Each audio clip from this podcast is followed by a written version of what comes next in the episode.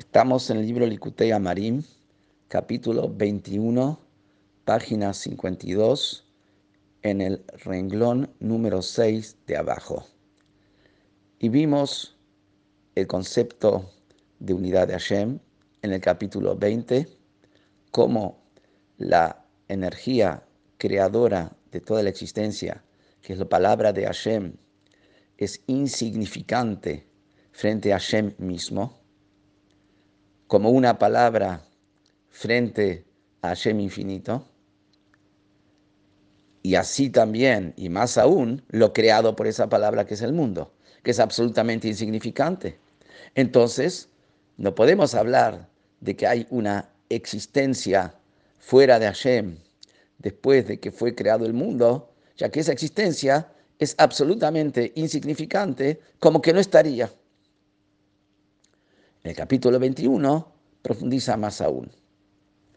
Y esto es en base a que la creación viene de la fuerza de la palabra divina. La palabra divina no es como la palabra humana. La palabra humana, cuando la persona habla, ese aliento se ve como una entidad independiente, se siente separado de su fuente, y es así es como puede hablar. Tiene que salir de sí mismo para llegar al otro. No así en Hashem. Hashem, su palabra, está, sigue unida a él, ya que no hay nada fuera de Hashem. Entonces la palabra sigue estando dentro de Hashem unida a Hashem, y lo que es creado por esa palabra también está unido a Hashem de una manera total, como vamos a explicarlo ahora,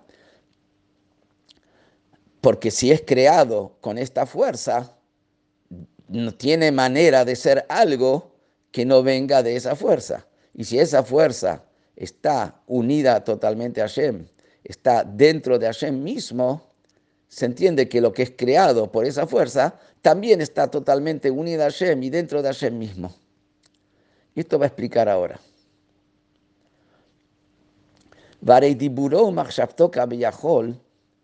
La palabra y el pensamiento de Hashem, alegóricamente hablando,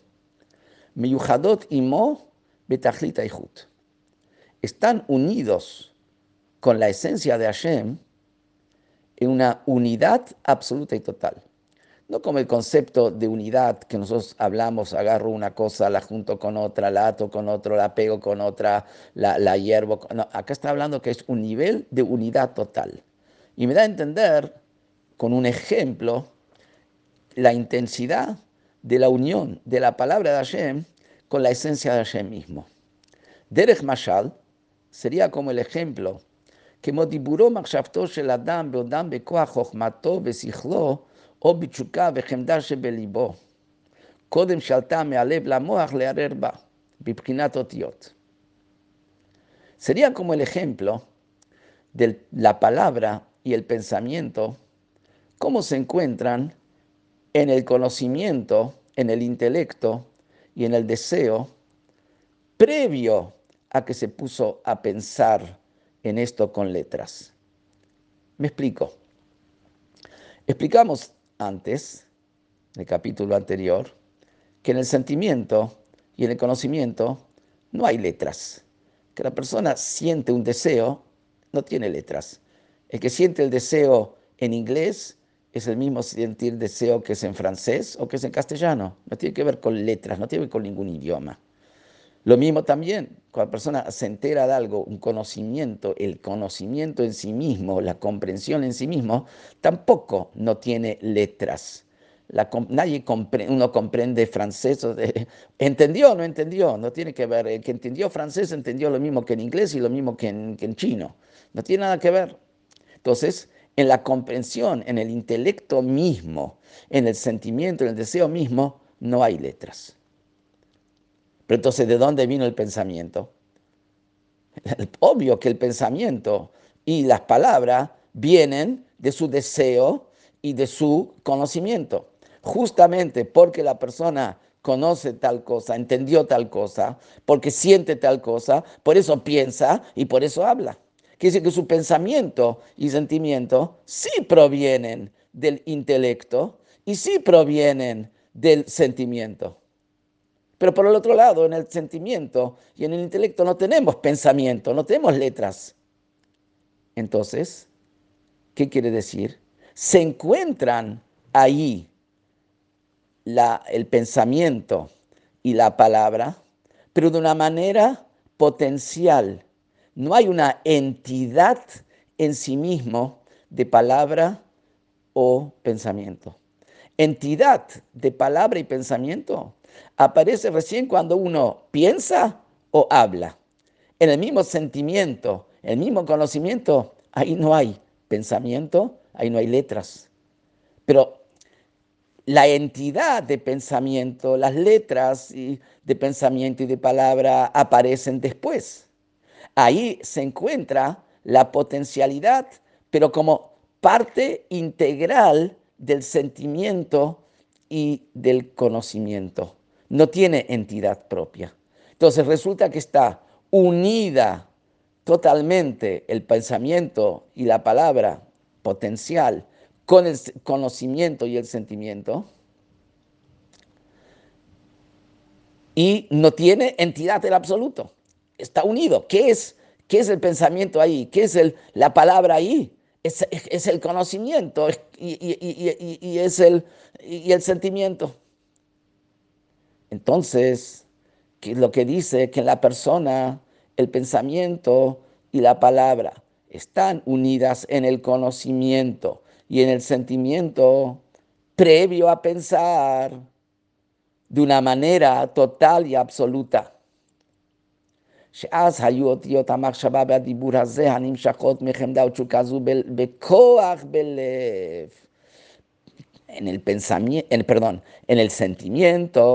Y en el conocimiento, esas letras del pensamiento y palabra que vinieron después se encontraban en el deseo del corazón potencialmente.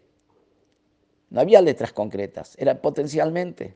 Y estaban unidas de una unión total con el sentimiento, Beshorshan en su raíz, Shena Chochma Besechel con su raíz que es el conocimiento que está en la mente, y el deseo que había en el corazón.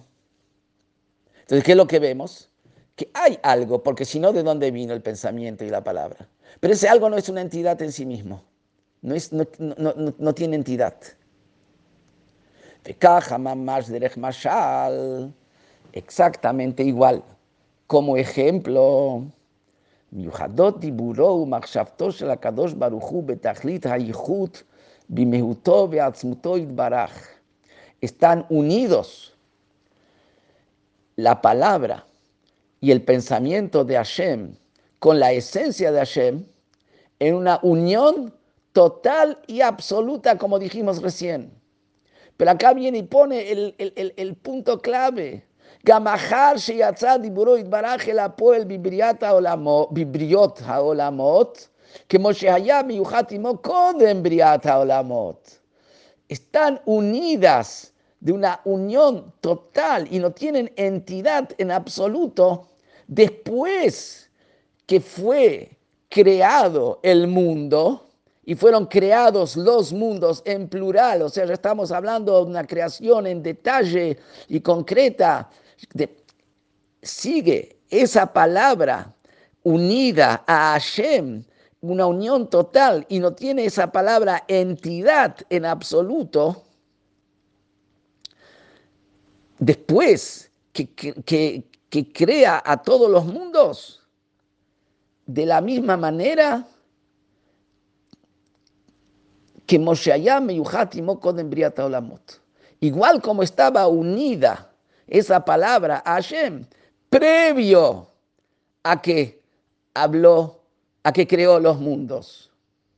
Es como que si diríamos, en el ejemplo no es real, que si la persona hablaría con el pensamiento como está incluido y es parte de sus sentimientos, de parte de su conocimiento. Eh, no existe eso. Pero acá estamos diciendo que Hashem después que crea el mundo y su palabra se revela, como dijimos antes, que es el concepto de palabra revelación, está unida a la esencia, perdón, perdón, a la esencia de Hashem, igual como estaba previo a que se revela, cuando estaba unida total. Él está de manera como, la palabra potencial. Y frente a Hashem no hay ningún cambio entre antes de la creación y después de la creación. Y por lo tanto, siendo de que su palabra, que la fuerza creadora, es una sola cosa con Hashem y no tiene entidad propia, lo creado por esa fuerza creadora tampoco no tiene entidad propia. ¿De dónde va a tener entidad propia si el molde de eso no tiene entidad propia? Si su fuente no tiene entidad propia, lo que proviene de esa fuente, de ese molde, no tiene entidad propia. Entonces quiere decir que todo el, el mundo está anulado y en su misma esencia está Está, como dijimos, están las letras potencialmente en el, conocimiento y en el sentimiento, pero anulado de una manera total. Y la única diferencia que hay entre antes de crear a después de crear no es en relación a la palabra divina frente a Hashem. Frente a Hashem es exactamente lo mismo. Frente a la palabra divina es exactamente lo mismo. La diferencia entre antes de crear a después de crear. Frente a Hashem no hay ningún cambio entre antes y después. Ela el abruim. La diferencia es solamente frente a la creación, a las criaturas. המקבלים חיותם מבחינת דיבורו יתברך, מבחינת יציאתו כבר אל הפועל בבריאת העולמות, שמתלבש בהם לחיותם על ידי השתלשלות מעילה לעלול וירידת המדרגות בצמצומים רבים ושונים. Los mundos reciben la energía de Hashem a través de que se enviste en ellos. ¿Qué si se inviste en ellos? Baja a su mundo, baja a su realidad, baja a sus confines. Nosotros sentimos que hay vida en el mundo, el, reino vegetal, reino animal, también el reino mineral hay vitalidad, aunque no la, no la escuchamos, ni hablar del reino humano. Y baja la vitalidad, se inviste en el mundo. Ahí, en esa vitalidad que se inviste en el mundo, Ahí nosotros sentimos como que hay una entidad, que hay una existencia. Pero esa existencia la sentimos porque porque esa energía que frente a Shema acá abajo sigue unida, tal cual como era previo a que habló y que creó, sigue en el mismo nivel de unión, también como habló y como crea. Pero nosotros, como recibimos, no recibimos esa energía tal cual como está en su pureza en la palabra divina, sino lo recibimos a través, a a través de toda una cadena de niveles. ¿Cómo es una cadena? Que tenés un eslabón, el eslabón de arriba está unido con el eslabón de abajo, con la parte inferior del eslabón de abajo. La parte superior del eslabón de abajo está unida con el eslabón de arriba. La parte inferior del eslabón de abajo se une con la parte superior del, tercer eslabón.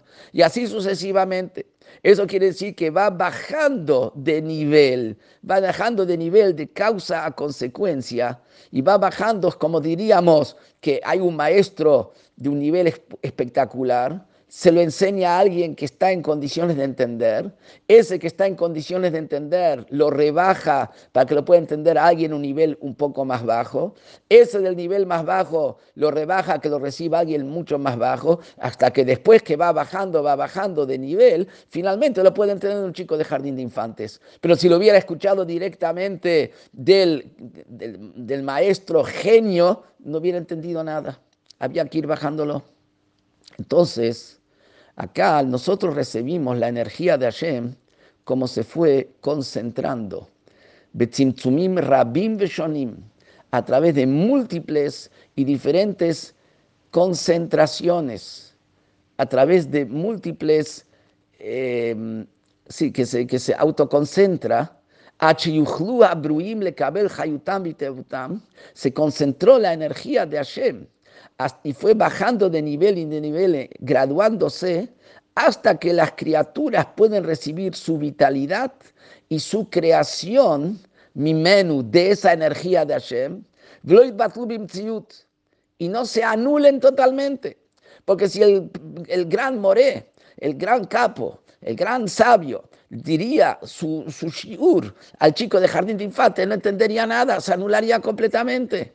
Necesitan rebajarse esto para poder llevar a graduarlo a que el nivel inferior lo pueda recibir. Así también, si nosotros recibiríamos de la palabra divina tal cual como está unida con Hashem, nos anularíamos. Entonces, en la práctica recibimos de la palabra divina tal cual como, es, como viene de Hashem. Pero como va a explicar en el próximo Shiur, la palabra divina se auto-oculta. No es que hay un cambio en la palabra divina, es como el gran sabio, que el gran sabio cuando él de alguna manera simplifica su clase, no dejó de ser sabio. Y, y dentro de lo que está diciendo de una manera simple, él ve toda la profundidad pero el, receptor recibe nada más que eso. Como va a explicar eh, en, la próxima clase, que esto es simplemente un ocultamiento que Hashem hace, pero en la realidad, la energía divina que crea está acá abajo dándole vida a la existencia, unida a su fuente donde no hay otra cosa fuera de su fuente que es la esencia de Hashem. Y por eso lo creado está unido totalmente con Hashem y no tiene entidad propia. Solamente que, eso es en los ojos de Hashem.